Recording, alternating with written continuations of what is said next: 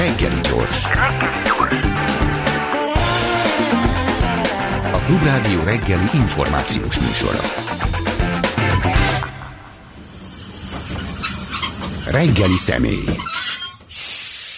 Pecsnik Mária az itt a közgazdász, a pénzügykutató ZRT tudományos főmunkatársa a vendégünk. Köszönjük szépen, hogy eljöttél. Jó reggelt kívánok minden. És amit meg akarunk fejteni az az, hogy mi lesz 2024-ben a magyar gazdasággal, de mielőtt 24-ig eljutunk, én azzal kezdeném, hogy hova kéne ahhoz visszamenni, hogy értelmezni tudjuk azt, ami 23-ban volt, hogy aztán eljussunk 24-ig, 22-ig, vagy még korábbra, tehát valahol a koronavírus időszakára, vagy akár még előtre, amikor az a gazdaságpolitika már folyamatban volt, aminek nyilván a következményei ebben az évben is, meg az előzőben is ott vannak, ott voltak, ott lesznek.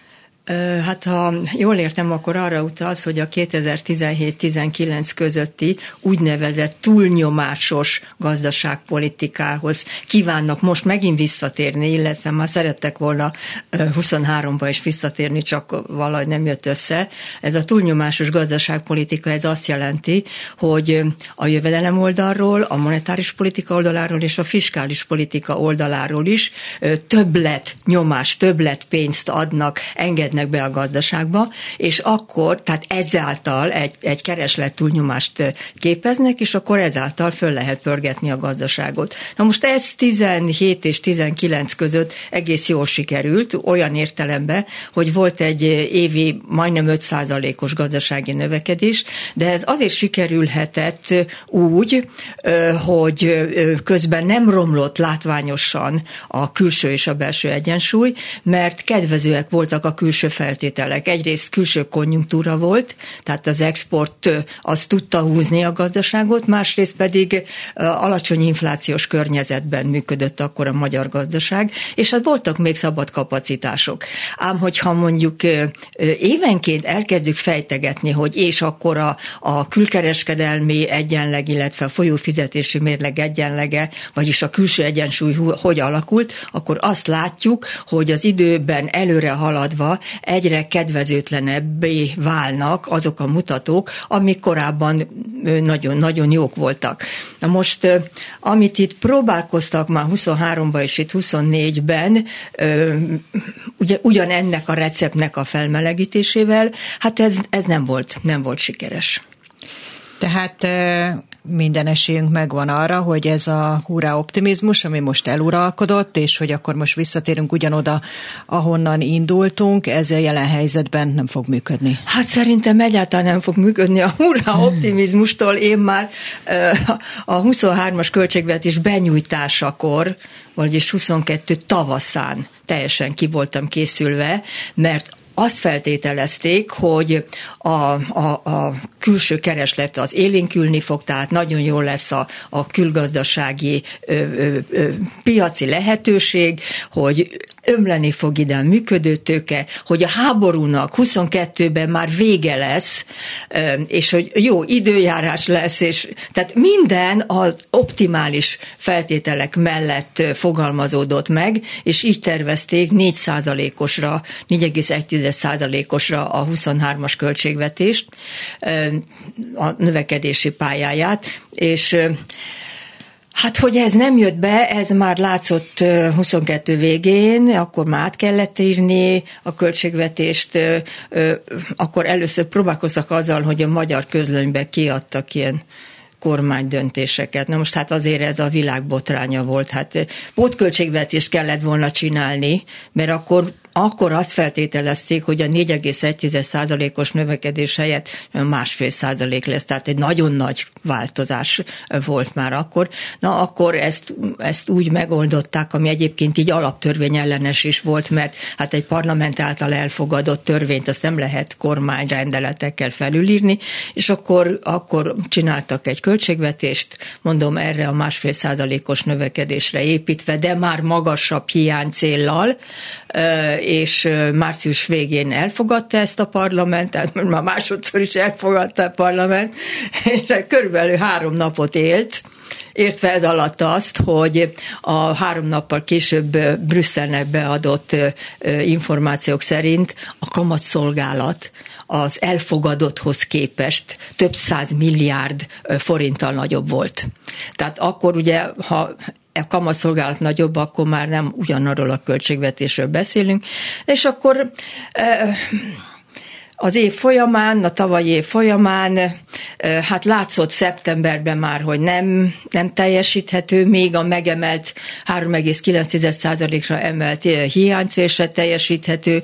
Ez kiderült már a szeptemberi közgazdasági vándorgyűlésen, ahol Varga Mihály javaslatokat tett, illetve ismertette, hogy milyen javaslatokon gondolkodnak ahhoz, hogy a költségvetést rendbe tegyék, hogy például a hadikiadásoknak a csökkentés emelése, a támogatott hiteleknek a, a, a, a visszafogása, illetve hát esetleges különadó emelés. Na most ez pillanatokon belül Kocsis Máté azt mondta, hogy nem, nem, nem, a kormány nem, hát ilyenek nem. Tehát, hogy nem gondolt volna a kom, költségvetési konszolidációban, tehát a deficitet nem további intézkedésekkel akarják csökkenteni, hanem, és akkor mi történt? Hát akkor az történt, hogy akkor október elején Kénytelen volt Varga Mihály azt mondani, hogy nem 3-9, hanem hát sajnos 5-2 ez a költségvetési hiány, de már októberben vagyunk, tehát 23-ról beszélünk, és akkor december végén bemutatott prognózis szerint nem is 5-2, hanem 5-9, további konszolidáció sincs, további deficit növelés van, és a december végén bemutatott adatokhoz képest a tényleges adat körülbelül 50 milliárddal nagyobb az egyik mutatónál, a hiánymutatónál, tehát ez azt jelzi, hogy még az 5-9 se lesz teljesíthető. Menjünk akkor tovább a költségvetés vonalon, mert akármilyen gazdasági interjút hallottam az elmúlt hetekben, a 24-es költségvetésről is nagyjából minden közgazdász, olyanok is, akiknek tudomásom szerint nincsen különösebb bajuk a kormányjal, is azt mondta, hogy az egy hülyeség. Hát meghatározza a 24-es költségvetést, a 23-as költségvetésnek ez elmondott rossz teljesítése, illetve a 23-as esztendőben bekövetkezett növekedés helyetti visszaesés. Mert a 24-es költségvetést azt még arra építették, hogy 23-ban növekedés lesz.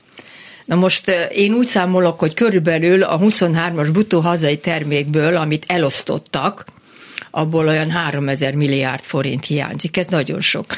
Erre építették a 24-es, tehát a 24-esből is fog ennyi hiányozni, tehát alapvetően meghatározza a múlt esztendő az idei évet, és akkor még nem beszéltem arról, hogy hát ugye nem tudták figyelembe venni a 24-es költségvetésnél, amit úgy nyáron fogadtak el, azt a ö, nyugdíjemelést, vagy pedagógus béremelést, amiről később születtek döntések, amikor ugye a magasabb inflációhoz novemberben hozzáigazították a nyugdíjakat, és hát ez, ez nincs benne, és ezek több száz milliárd forintot jelentenek, és hát tegyük még hozzá azt is, hogy Hát azért a 24-es esztendő egy választási év, és hát nagyon fontos, főleg Orbán Viktornak megnyerni az európai parlamenti választásokat, úgyhogy valószínű, hogy megint lesz egy kis költségvetési, illetve jövedelmi, jövedelmi nyomás, tehát többlet keres, kereslet kiáramlás, és akkor itt jövünk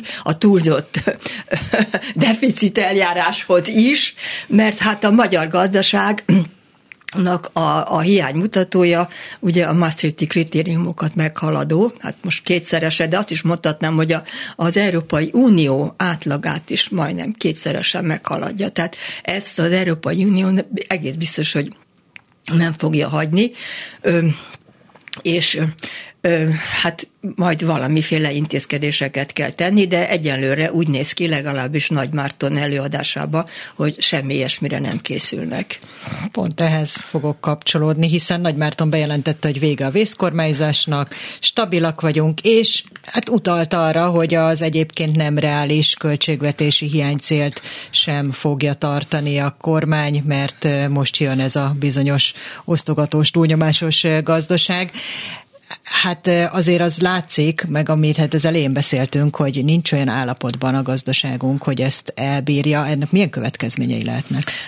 Hát ugye, ami kétségbe vonja ennek a politikának a sikerességét, az egyfelől, hogy szemben a 17-19 közötti időszakkal most nincs olyan kedvező külső konjunktúra. Hát a német gazdaság naponta halljuk, hogy, hogy miként ül le, ugye, már pedig a magyar gazdaság azért a német gazdasághoz van bekötve. Tehát, hogyha ott nem mennek a dolgok, akkor nagyon kérdéses, hogy itt miért, miért mennének a dolgok. Másrészt az inflációs környezet is egészen más, és nagyon sok egyéb kockázat is van, nem beszélve arról, hogy ez a többletkereslet csak akkor nem vált ki nagyobb inflációt, vagy nem vezet inflációra, hogyha vannak szabad kapacitások. És pillanatnyilag nincsenek a magyar gazdaságban szabad kapacitások. Elsősorban nagyon feszes a munkaerőpiac, és a fe... bocsánat, a feszes munkaerőpiacra, ha ráengedek a többletkeresletet, abból infláció lesz, nem pedig a termelésnek a növekedése. Tehát Nagymárton továbbra is arról beszél, hogy 24-ben 4 százalékos lesz a növekedés. A, szemben az, amit a pénzügyminisztérium decemberben leírt, már ők is úgy gondolják, hogy nem tudják a 4 százalékot hozni, hogy csak 3,6 százalékos lesz. Az elemzők belföldön és külföldön is inkább ilyen 2 százalék, maximum 3 százalékos növekedést prognosztizálnak, aminek azért az az alapja megvan, hogy ugye ha az bázisév mély, akkor azon valami kis növekedés mutatkozik. De például idén egész biztos, hogy nem számolhatunk olyan mezőgazdasági termelési eredménnyel, amit 23-ban produkált ez az ágazat tényleg nagyon jó volt a Jóistennek köszönhetően jó volt az időjárás, és jók voltak a mezőgazdaság termelési feltételei, tehát az, hogy itt egymás után két évben ennyire jó eredmény legyen, ez szinte teljesen kizárt. Úgy fogalmaz Nagy Márton, hogy én azt vallom, hogy a növekedésen keresztül képesek vagyunk rendbe tenni a fiskális politikát is. Nekem ebből az következik, hogy a miniszter arra számít, hogy itt egyrészt lesznek beruházások, mert lesz uniós forrás, mert lesz kínai gyár, ami építkezik, stb. Másrészt pedig, hogy ebből is, meg abból is lesz jelentős adóbevétel, hogy az emberek ahhoz képest amennyire nem fogyasztottak 2023-ban, nagyon fognak fogyasztani 2024-ben, tehát szépen rendeződik a költségvetés, mert majd biztos többet szednek be annál is adóban, mint azt, azt számolták. Bejöhet-e? Hát tankönyv szintjén, tankönyv szintjén igen, de gyakorlatban én azt gondolom inkább, Nagy Márton hazardíroz a főnökével együtt, hogy vagy igen, vagy nem. Tehát lehet, hogy sőt, biztos, hogy valamit emelkedik a fogyasztás, mert tavaly majdnem ilyen 4%-os csökkenés volt, ami egészen példátlan. Tehát a bokros évek alatt nem volt ekkora háztartási fogyasztás visszaesés, és hát a beruházásokat is, ha kiengedik, akkor, akkor azok meg tudnak indulni. Tehát tehát nem vonom kétségbe, hogy itt lesz valami növekedés, csak az, azt vonom kétségbe, hogy olyan mértékben tud rendeződni a, az államháztartás egésze, hogy ö, mi mentesülünk a túlzott deficit eljárás hatása alól, de ezzel nem törődik, és azzal se törődik, hogy a feszes munkaerőpiaci körülmények között az a béremelkedés, amivel ők számolnak, és ugye azért már megnyomták a legkisebb bérekkel, 10-15 százalékos emeléssel az idei béremelkedést is, mert ugye ez úgy van, hogy a legkisebb béreket, ha ennyivel növelik, akkor a, úgy mondjuk, hogy a bérskála az összeszorul, és akkor annak a ö, kisimításához a felső, tehát magasabb béreket is növelni kell. E, és mivel e, tényleg munkaerőhiány van, lehet, hogy a cégek erre rákényszerülnek, e, tehát ez az első hatása a többletkeresletnek, és akkor az a kérdés, hogy ebből a többletkeresletből ugye a legegyszerűbb, a legkönnyebb az ár-ár, a bér-ár hatás, és a bér-ár hatásnak van egy ár-bér hatása, tehát beindul ez a láncreakció. Én inkább erre számítok, mint sem arra, hogy itt ebben az esztendőben rendeződnek a, a folyamatok. Hát meg van még egy olyan faktor is, hogy egyelőre a lakossági fogyasztói bizalom nagyon alacsony, tehát még ha emelkednek is a bérek, ki tudja, hogy ez a bizalom mennyire tér vissza. Most azt látjuk, hogy, hogy hiába nincs már rezsiválság, az emberek inkább fáznak otthon, mint hogy felkapcsolják a fűtést. A kiskereskedelmi volumenekből abszolút látszik, hogy még az ételen is spórolnak, tehát értem, hogy van még előttünk egy év, meg lesznek béremelések, osztogatások, de azért ennek a bizalomnak elég hosszú idő, hogy visszaépüljön, nem? Hát igen, igazából itt a október-novemberi kiskereskedelmi forgalom számai a beszédesek, nagyon beszédesek. Ugye ekkora már, hogy októberre már 10% alá ment le az infláció, ekkora már a havi ö, ö, reál kereset az növekedett év átlagában nem, de októbertől a havi reál kereset az növekszik, és egyáltalán nem indult be a fogyasztás. Az élelmiszerfogyasztás az kevésbé esett vissza, mint a nem élelmiszer termékeknek a vásárlása, de azért itt még mindig egy ilyen 8-9 százalékos csökkenéssel állunk szembe, tehát pont ez mutatja azt, hogy, hogy hát nincsenek itt még elrendezve, tehát visszarendezve a, a folyamatok. Infláció, akkor, hogyha már, már itt tartunk, azt mennyire, van, aki azt mondja, hogy ez, ez véget ért, tehát hogy azok a dolgok, amik gerjesztették 22-ben, majd pláne 23-ban az inflációt, azok most már kevésbé vannak, vagy, vagy nincsenek.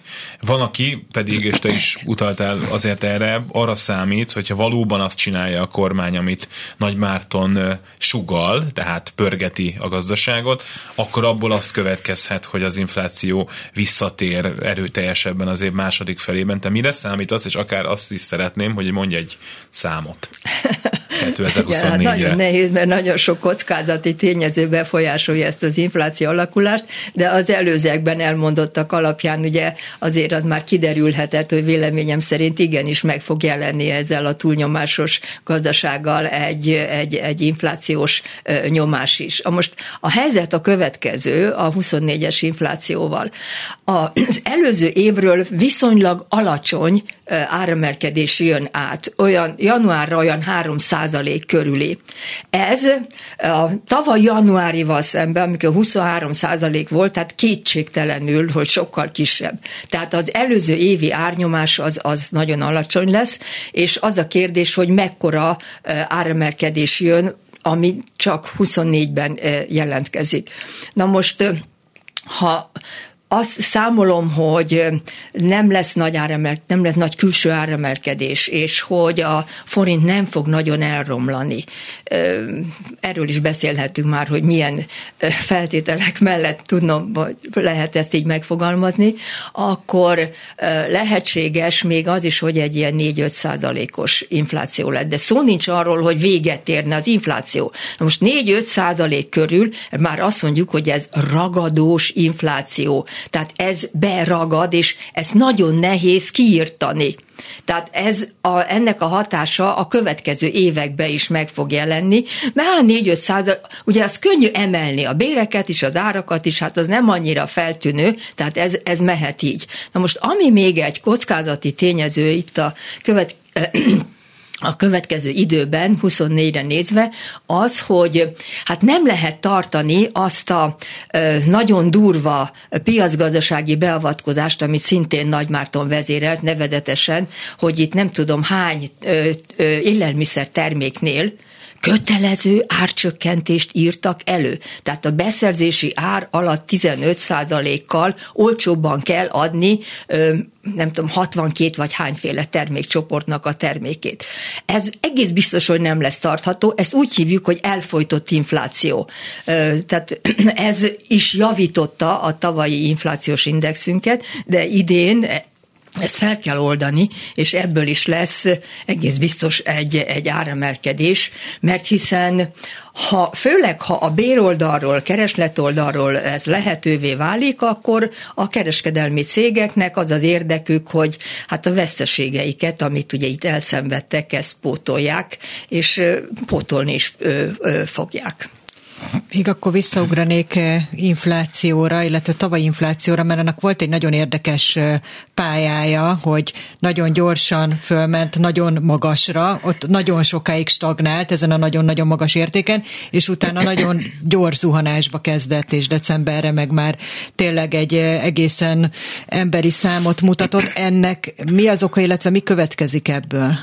Hát az, hogy nagyon magas volt az év első felében az infláció, az, az abból adódott, hogy az előző év második felében magas áremelkedések voltak, nagy áremelkedések voltak, tehát az előző évi nagy árnyomás jött át, és aztán minden hónapban ez, ez folyamatosan kiesett, és a második fél évben ez folyamatosan ö, esett, ö, és összességében, ami csak a 23-as esztendő inflációát jelenti, az csak 5,5 százalék volt. De hát azért volt. De azért, hogy tudjuk, hogy mit jelent, azért mondok egy nemzetközi példát. Lettországban tavaly decemberben 20% fölötti volt az infláció, nem, bocsánat, 22 decemberében 20% fölötti volt az infláció, nálunk is. És 23 decemberében amikor nálunk 5,5 százalékos, akkor a letteknél 0,9 százalékos. Tehát a letteknél egész évben mindössze 1 százalék alatti inflációt ö, söpörtek be, ami, hát ami már tényleg azt tudjuk mondani, hogy ez egy stabil árszint, tehát nem is, nem, nem is infláció. Vagyis én azért nem lennék annyira oda, ami ö, ö, infláció legyűrési politikánk, és főleg nem értek azzal egyet, hogy az infláció csökkentése az a kormánynak köszönhető. Ugye nagyon érdekes érdekes ez a kommunikáció, hogy nekik semmi közük ahhoz, hogy ilyen magasra szökött az infláció 22-ben, 23 első fel, ah, nem, az a háború meg a szankció, és ezt el is hiszik, az emberek többsége elhiszi. Olvastam egy felmérés nemrég, hogy 61 százalék, igen, tehát, tehát érzik, tudják, hogy ezért drágul minden, de hát nem, hát nem vonatkoztatják, és nem okolják emiatt a kormányt, hát mert a, a külső körülmények. Viszont ugye a kormányzati kommunikációban az van, hogy hát az inflációt a kormány ledöntötte, leszúrta az inflációnak a nem tudom miét, és, és hát most már akkor kisöpörtük, és hát ez itt nekünk köszönhető. Holott holott a, mit, a kormány hozott, az mind olyan volt intézkedés, ami növelte az inflációt, kivéve ezt az elfolytott inflációt, ami hát majd később vissza fog jönni, de az is kérdéses, hogy az elfolytott infláció mellett ugye a helyettesítési termékeknél nem volt-e ö, olyan, hogy, hogy nagyobb áremelés, vagy ha nem is helyettesítési termék, tehát hogy a veszteséget pótolja, te, bizonyos terméknek az árát nem emelhette, le kellett nyomni, más termék árának az emelésével kompenzálta azt a veszteséget a kereskedő, amit el, elszenvedett a, a a, a, Nagy Márton féle politikával. Abból, amit Nagy Márton mond, abból nekem az következik, hogy beszélhetünk mi itt arról, meg mondhatja a jegybank, hogy le kéne vinni az inflációt 3% alá, mert az a jó, de hogy a kormánynak mintha ez nem lenne célja, és hogyha azt a kérdést tesszük fel, hogy akkor legyen-e inkább pörgő gazdaság, meg 10 pár százalékos bérnövekedés, 5-6-7 százalékos infláció, vagy, vagy ne pörögjön annyira a gazdaság, és legyen csak 6-7 százalékos bérnövekedés, de sokkal kisebb inflációval, akár nagyobb reálbérnövekedése, akkor a kormány azt mondja, hogy ő az elsőt választja, és a kérdés az, hogy miért választ rosszul. Hát ő úgy gondolja, hogy jól választ. Én meg nem tudom megérteni, hogy miért van Orbán Viktor, és az ő most nem tudom, jobb vagy bal kezen, a mindegy Nagy Márton, ennyire rákattam hogy a, a növekedés az elsődleges cél, és minden más az érdektelen, de főleg érdektelen az infláció, szóval nem, nem érdekli, pedig hát ugye tudjuk, hogy ezt ők, ők semmisítették meg, vagy ők vitték le. Orbán Viktor már 2022-ben Nagy Mártonnal együtt azt mondogatták, hogy Magyarországon nem lesz recesszió, a nyugati országokban igen, mert ők, a, ők ugye munkanélküliséget akarnak, tehát ők direkt csinálják a recessziót, ez volt a szöveg, de mi nem fogunk direkt recessziót csinálni. Hát nem is csináltak, csak lett, ugye? Szinte magától lett ez a recesszió, idézőjelbe téve. Tehát aztán amikor át kellett írni a költségvetés, mert kiderült, hogy nem úgy alakul a bruttó hazai termék, mint ahogy feltételezték, akkor még nyáron is Orbán azt mondta, hogy hát akkor ez egy pozitív nulla na, pozitív nulla lesz, ami egy új matematikai fogalom volt, azt hiszem. Hát ebből a pozitív nullából az első három negyed év azt mutatja, hogy egy 1,3%-os visszaesés 23 első három negyed éve, és ez az Európai Unió országaival összevetve a harmadik legnagyobb ö, csökkenés. Az Európai Unióban egyébként az első háromnegyed év ö, az növekedést jelzett, ö, és a mi visszaesésünk, ugye egy három, az növekedésük 0,6, a kettő különbsége az majdnem 2 százalék pont, de nem a mi javunkra hanem az unió javára. Tehát amikor arról beszélnek, hogy a mi felzárkózásunkhoz legalább kétszázalék pontos különbség kell, hogy mint az Európai Uniónak növekedési üteme, akkor, akkor ez a két százalék pontos különbség megvan, csak nem pozitív, hanem negatív oldalról, vagyis a lecsúszásunk nőtt az elmúlt esztendőben. A 24.hu-nak a podcastjában nemrég szerepelt Lentner Csaba, aki azért egy jobboldalinak mondott közgazdász, de most elég kritikusan szólalt meg a Nagy Márton féle gazdaságpolitikával kapcsolatban, hát azzal kapcsolatban, amikről most itt beszéltünk, és ő is említette egészen konkrétan azt, amiről te beszéltél, hogy itt akár túlzott deficiteljárás is lehet ennek a vége, de még olyanokat is mondott, hogy ez a politika megrengeti a forintot, benne van a pakliban, hogy leminősítik Magyarországot, akár még egy államcsőd közeli helyzet sem elképzelhetetlen. Ez nagyon apokaliptikus, te mit gondolsz erről? Hát mielőtt erre térnék, azért arról is szólnék, hogy nem csak Lentner Csaba a jobb oldalhoz közel álló közgazdásznak van rossz véleménye a kialakult helyzetről, mert aki reálisan látja, az, az, az, az nem is tud mást mondani, hanem például a, a a költségvetési tanács is megszólalt január elején.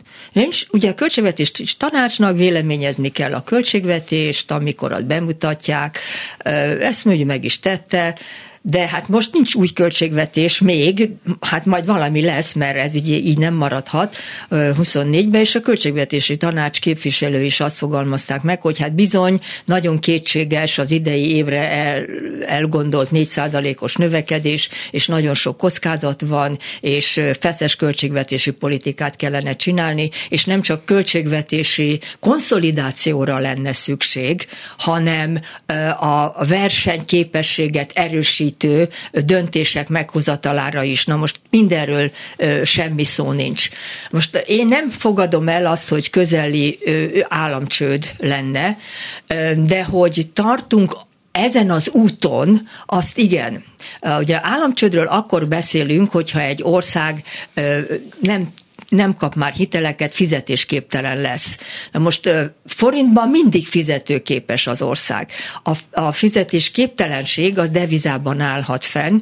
Most annak következtében, hogy azért lecsökkentették 2010-hez képest a deviza arányt az államadóságon belül, azért ez egy, ez egy jó dolog volt. 45-ről levitték 17-re. De a 17-ről, ami 2019-et jellemezte, ezután most már ott tartunk, hogy 30% körül van. Tehát azért mondom, hogy megyünk a nagyon veszélyes úton. A leminősítés ez pedig hát lehet, lehetséges, mert és ráadásul ugye közel vagyunk, egy kategóriával vagyunk csak a bóvli fölött, tehát a leminősítés azt jelenti, hogy akkor a bóvliba, bóvliba kerülünk, és akkor még nagyobb és nehezebb feltételek mentén tudunk csak hiteleket felvenni, még drágábban, amiből egy ilyen lefelé menő spirál jön ki, hogy drágább hitel, annak a refinanszírozása még drágább hitel, és így tovább, és így tovább. Tehát ebből elég nehéz kikeveredni, mint hogy ezt láttuk 2016-tól egészen 2018-19-ig, és ez nagyon kellemetlen volt, hiszen a bóvli kategóriás nem kaphat akárkitől hitelt, mint például a nyugdíjalapok nem vásárolhatják meg a magyar kötvényeket, mert bizonytalan, és a nyugdíjalap, ugye a külföldi nyugdíjalapoknak hát stabil befektetéseket kell keresni. Ha az uniós pénzeknél továbbra is ez lesz, hogy csak ilyen kicsit csorognak ide-oda, és nem jönnek, az összes hitelminősíténél az a feltétel, hogy ne romoljon a minősítésük, akkor az a feltétel, hogy majd jönnek az uniós pénzek, és hát ha nem, nem nagyon jönnek, most ugye nagyon berágtak megint az Európai Unió, az Európai Tanácsban, az Európai Parlamenti Pártok, a vezető parlamenti pártok, pártok nagyon kifogásolták azt is, hogy egyáltalán miért oldották fel a kohéziós alapoknak a 10,2 milliárdos összegét Magyarország részére. Ami eddig jött, az nagyon kevés, másrészt pedig ugye most olyan 500 milliárd forintnál tartunk, a pénzügyminisztérium közlése szerint a tavaly megelőlegezett uniós forrás az 650 milliárd volt.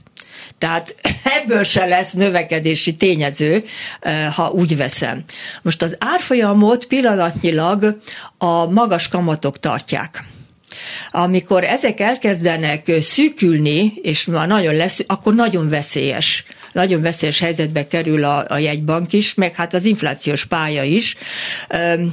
Most, amikor a decemberi árindexet kihozták, a senki által nem várt 5,5 százalékra, akkor azért néhány órára megremegett a forint árfolyama, mert a befektetők azzal számoltak, hogy egy ilyen vártnál alacsonyabb inflációhoz egy a korábban bemondottnál nagyobb kamat csökkenés fog hozzákapcsolódni, és a, ha nem 75 bázispont, ugye a Virág Barnabás, a jegybank alelnöke már megszellőztette, hogy hát lehetséges, hogy nagyobb lesz a, a kamatcsökkentés, ugye esetleg egy 100 bázispontos kamatcsökkentés lesz, akkor, akkor az ő, ő profitjuk, ami a kamat különbözetből adódik, az csökken, és akkor, ha tényleg tömegesen ö, dobják be a törölközőt, hogy így fogalmazak, akkor, ö, akkor a forint árfolyama az, az gyengül.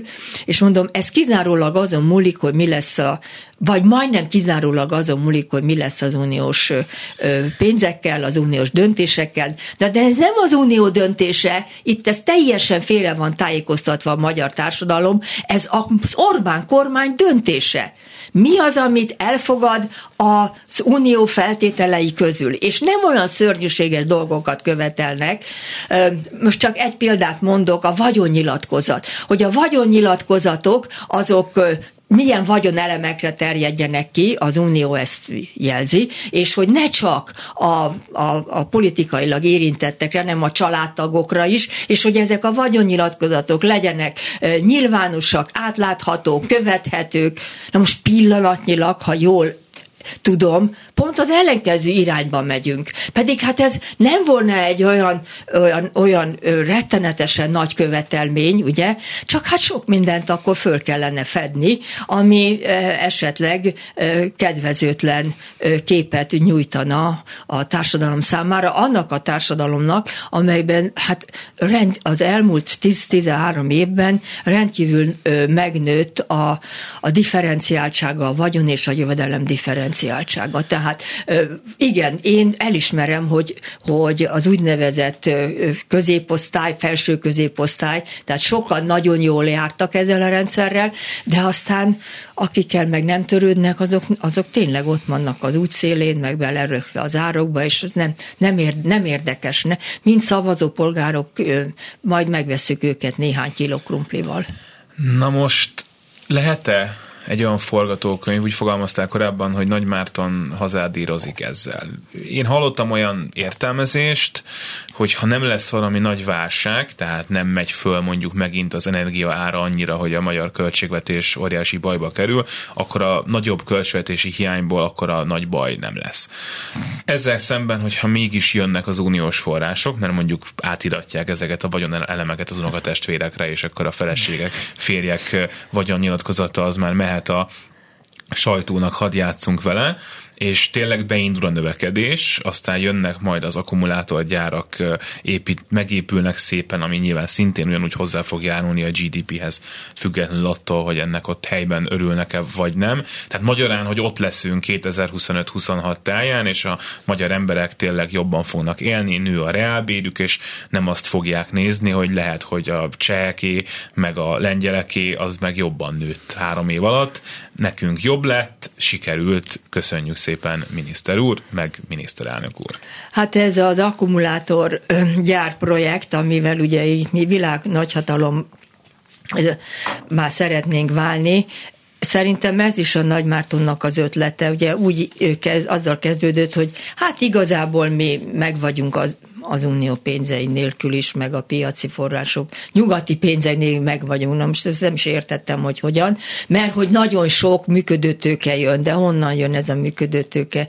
Nem a fejlett technikát jelentő nyugati versenyképesség erősödés jelző működő tőke jön, hanem nagyon drágán jön a, a keleti tőke. Úgy értem, hogy nagyon drágán, hogy ö, magas ö, társadalmi ráfordítással több száz milliárd forintot adunk azért, hogy ide jöjjenek, aztán több száz milliárd forintból egyengetjük számukra az infrastruktúrát, aztán változtatjuk meg a, a, a, a környezetvédelmi szabályokat, és egyáltalán a befektetési szabályokat, tehát minden kedvezményt megadunk, mert ezt tartja a Nagy Márton most egy növekedési tényezőnek, ami, ami föl, amikor a beruházásokat eszközlik, akkor valóban, de aztán később nagyon alacsony hozzáadott értéket termelnek ezek a gyárak. Tudjuk, hogy nagyon energiaigényesek, emberek, és pont olyan energiával akarjuk őket ellátni, amit energiát éppen az Unióban szeretnének kivezetni. Ugye három gáz erőművet kell építeni ahhoz, hogy nem tudom, hogy, hogy hány, er, hány akkumulátor gyár energiáját elláthassák, és a három gázerőmű közül például egyik a Mátrai erőműnek a gáz a gáz erőművével átalakítása, ott még az a problémás fönnáll, hogy nincs is oda gázvezeték. Tehát még oda is kell vezetni a gáz. Szóval, szóval valami egészen elképesztő, a vas és acél országa legyünk, programhoz hasonló program, ez az akku, akku program, és akkor hát a ma reggeli műsorban is szó volt, hogy miféle munkaerő import van, és mit jelent ez a munkaerő import. Tehát ha ide Ugye azt mondja Nagy Márton, hogy a 300 ezer fős munkaerő felesleg van, és be lehet vonni. Hát ha ennyi van, akkor, akkor miért jelezte a gazdája nem sokkal korábban, hogy körülbelül fél millió vendégmunkásra számítunk? Akkor nem kéne fél millió, ha itt már van 300 ezer, és ugye a szabály az, hogy elsősorban a magyar munkavállalókat kell foglalkoztatni, akkor legfeljebb 200 ezer kellene. Tehát ezek mind olyan számok, amik csak úgy röpködnek a levegőbe, itt semmi nincs kiszámítva. Az a probléma, hogy hoznak naturális döntéseket, pontosan ugyanúgy, ahogy az előző rendszerbe, és nincs végig gondolva, hogy és akkor ennek milyen ráfordítása van, és milyen ö, ö, úton, módon és hogyan fog megtérülni az a ráfordítás, amit erre ebbe belefektettünk. Nincs ilyen. Tehát egy egy nagyon, nagyon durva voluntarista gazdaságpolitikával állunk itt szembe, pontosabban nem is gazdaságpolitikával, kormányzati politikával állunk szembe, aminek a, a következményeit most nem olyan régen Györfi Dróra például leírta abban is, nagyon pontosan, hogy ugye a szabály az, hogy a eladott akkumulátorokat ott kell megsemmisíteni, amikor már lejártak, ahol, ahonnan azok származnak, és hogy itt Magyarország egy ilyen akkumulátortemető lesz. Na most Paks 2-t most ne is hozzam elő, mert ott meg az a szabály, hogy a fűtőanyagokat is ott kell elhelyezni, ahol azok kiégtek. Mert eddig el lehetett vinni a nagy Szovjetunióba, eddig ez volt a szabály, most meg itt kell elhelyezni, és ezeknek a fűtőelemeknek az elhelyezése is ezer milliárdos költségeket jelent, hogy olyan megfelelő uh, beruházásokat csináljunk, hogy csak egy dolog van, amiben bízom, hogy nem lesz ebből a Paks 2-ből semmi, mert ha lenne, az is egy őrületes tragédia lenne. Na ott se volt hatékonysági számítás, semmiféle előzetes, utólag, ugye januárban aláírják a megállapodást, 14 januárjában Moszkvában, nem Orbán Viktor, bár ott van, hanem akkor még a német Lászlóné írja alá magyar részről. Simicska Lajos. Nem ő, igen, igen, igen. E, és valamikor szeptemberben jelenik meg az a hatástanulmány, amit az a közgazdász készít, aki ennek a paksi megállapodásnak a hitel részét a pénzügyminisztériumon belül aláírta. Na most ő nyilván olyant hozott ki, amivel ő nem val szégyen, tehát ami, ami, ami kellett, hogy igen, igen, ez így rendben van, rendben lesz, és megtérül, és nem tudom ö, mi, de hát az is egy ilyen naturális döntés volt, mint ez az akkumulátor ö, projekt, és nem visz előre, hanem hát sajnos hátra. Igen, és ehhez kapcsolódik, hogy te is említetted, hogy a költségvetési tanács is megemlítette, hogy talán a versenyképesség növelésre kéne koncentrálni, ami hát nyilvánvalóan nem ez az irány. Ráadásul most egy svájci kutatóintézet szerint ez meg egy tavalyi adat, de hát ugye akkor készült ez a rangsor, egy év alatt hét helyen rontotta Magyarország a pozícióját, Csehország egyébként pont ennyivel javította, zárójel bezárva. Tehát, hogyha most tartósan rálunk arra, hogy hazardírozunk, rossz gazdasági szerkezettel próbálunk valamiféle bevételre, GDP bevételre szert tenni, akkor ez, ez egy tendenciának Igen, akkor mondhatom. megyünk lefelé. Akkor megyünk lefelé, mert ezek a akkumulátorgyárak, ezek a fejlett, a technikát a tudományos kutatásokat nem hozzák ide, ezeket a, a, a, a, az exportáló országok maguk, tehát ahol a magas GDP termelési szakasza van a termelésnek, ezek otthon vannak. Nem ide hozzák, ide az alacsony GDP termelő szakasz kerül, és tehát itt nem azt mondom, hogy összeomlik a magyar gazdaság, mert az nem, nem valószínű, mert valamilyen szinten mindig is tudunk működni, mert ez látszott az előző rendszerben is, hogy borzasztó nagy feszültségek voltak, borzasztó nagy strukturális problémák voltak, és hát valahogy működött, tehát működik, csak, csak megyünk, megyünk lefelé. És akkor még hadd mondjak két dolgot, az egyik, hogy hát a munkavégző képessége a, a magyar potenciális munkaerőnek az egyre gyöngébb lesz. A ter, másrészt a termelékenység ebből következően egyre alacsonyabb lesz. A termelékenység, a magyar gazdaság termelékenysége az unió termelékenységének csak a felét hozza.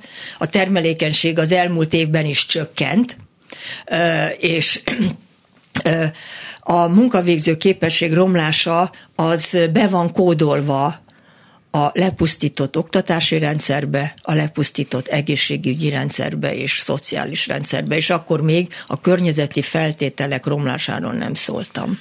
Pont erre akartam rákérdezni, hogy a hosszú távú növekedés feltételei mennyire adottak témára, mert hát ugye azt szokták mondani, hogy itt már abban a gazdaságban nagyon mozgástér nincsen, tehát azért a bérek nagyon szépen emelkedtek az elmúlt időszakban, bizonyára fognak is, de hát ugye többen dolgozni itt már nem tudnak, jön be de hát nyilván azért a gyárak már itt vannak, szóval, hogy a következő lépés az az lenne, hogy egy ember az jobban dolgozzon abban a pozícióban, ahol van, és akkor itt lyukadunk ki oda, ahol, amit mondtál az előbb, hogy az egy egészségesebb, meg, meg jobban képzett ember kéne, hogy legyen. Hát igen, igen, és a jobban dolgozáshoz pedig azért jobb technika is kell, és a jobb technikához beruházások kellenek, és nem ö, akkumulátorgyár beruházások kellenének. Ö, ugye a hosszú távú növekedésünknek a problémája azon túlmenően, hogy itt a munkavégző képesség leromlik, a humántőkének a minősége leromlik, az abból is adódik, hogy ez a kormány olyan kormányzati politikát folytatott, ami nagyon durva beavatkozásokat jelentett a piacgazdaságba. És ez nem váltott ki bizalmat a nyugati, a fejlettők, akik számolnak, hogy hova menjenek. Hát azért látja, hogy, hogy ugye 22 nyarán, puf, különadók különad, a meglévő különadók fölemelése, aztán annak a további emelése, a különadók kiterjesztése. Tehát amikor azt látja, hogy itt bármi megtörténhet, és bármi megtörténik az elmúlt 13 év alatt, tehát nem, nem lehet kiszámítani egy tőkebefektetésnek a, az eredményességét, mert a kormány beleszól a piacgazdaságba. Egy-kettő, nem csak, hogy beleszól a piacgazdaságba, hanem olyan értelemben is korlátozza, hogy korlátozott a verseny. Politikai verseny van, és nem gazdasági verseny van. Az a tőke tud fejlődni, amely közelebb áll a, a politikai tűzfészekhez, ugye onnan, onnan kap és, és remélhet többletforrásokat pénzben vagy vagyonban, vagy és. És az, aki meg nagy erőfeszítéseket tesz, az meg esetleg ki van téve annak, hogy hát nagyon megtetszik a kormány számára ez a vállalkozás, és akkor, akkor azt megvesszük. Meg, meg igen, adunk egy olyan ajánlatot, amit ö, ö, esetleg még nem csak mézes madzagot húzunk, hanem az ostort is csattogtatjuk, ugye fenyegetésekkel is élünk, ö, és akkor azok az erőfeszítések, amit egy vállalkozó ö, ö, tett, mondjuk, hogy tényleg versenyképes legyen, világpiacképes legyen, azok, azok más fognak majd gyarapítani, tehát bizonytalan a tőkebefektetés. Jogi bizonytalanság van, tulajdoni bizonytalanság van. Így nem tud optimálisan működni, optimálisan, szuboptimálisan sem tud működni egy gazdaság. Na ennyit a hosszú távú magyar gazdasági növekedési lehetőségekről. Én nagyon kétségbe vonom azt, ami a cél, hogy itt 2003-ba, ugye ezt Orbánék fogalmazták meg, 2030-ra, bocsánat, 2030-ra Magyarország lesz Európa öt legjobban élhető országa, ahol, ahol a legjobb dolgozni, a legeredményesebb minden, ezért ez nem, az ismert tendenciák, a történések nem ezt valószínűsítik. Az utolsó három percre kis keretbe emelném a beszélgetés, visszatérnék az elejére, hogy a kormány arra épít, hogy ezzel a fajta gazdaságpolitikával majd ugyanolyan szerencséje lesz, mint korábban, amikor a külső konjunktúra húzta fel.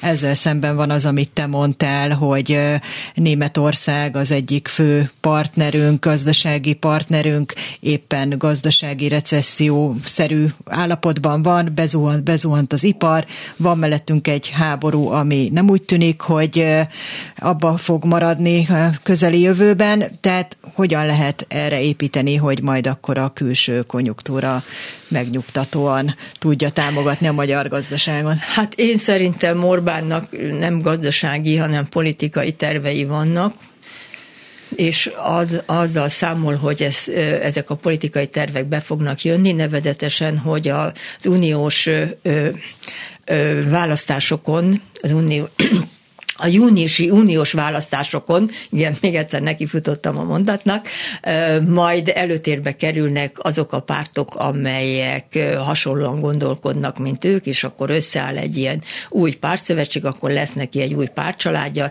és ez az új pártcsalád majd megakadályozza a mainstreamnek azokat a döntéseit, amik kedvezőtlenek Magyarország számára, ráadásul ugye mi leszünk az unió elnökségét, mi fogjuk vezetni a második félébe, és hát nagyon sok minden függ tőlünk majd, úgyhogy majd politikailag így szépen megoldódik minden. Na most tény az, hogy a, a szélsőségesek, a szélső bal és a szélső jobb valóban ö, előtérbe került, tehát jobban, ö, jobban előjöttek, mint ahol voltak, de azért én nagyon kicsibe vonom azt, hogy ö, ezek összeállnak és elfogadják Orbán Viktor vezetőjüknek. Például, na most csak egy szélsőséget mondom, hogy Meloni elfogadja azt az Orbánt, aki egy ilyen orosz barátnak van elkönyvelve, és egy ö, ugye, teljes szemben, szemben megy mindennel.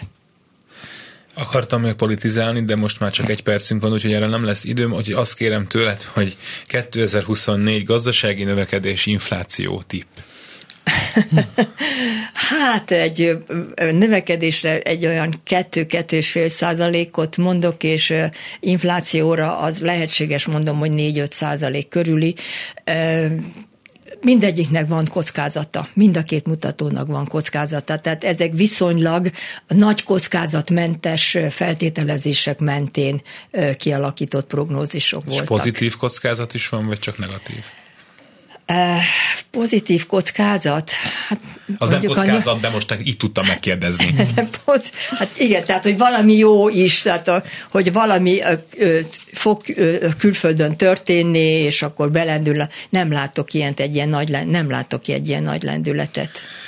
Pesnik Mária az itt a közgazdász, a pénzügykutató ZRT tudományos főmunkatársa. Nagyon szépen köszönjük, hogy itt voltál. Köszönöm szépen én is a lehetőséget, és minden jót kívánok minden kedves hallgatónknak. És a reggeli gyors ezzel véget ért elkészítésében segítségünkre volt Lantai Miklós Balogh Kálmene Zsidai Péter, elköszönnek a műsorvezetők. Herskovics Eszter. És Sámesz János, maradjanak a Klubrádióval minden jót. Reggeli gyors, nem maradjon le semmiről.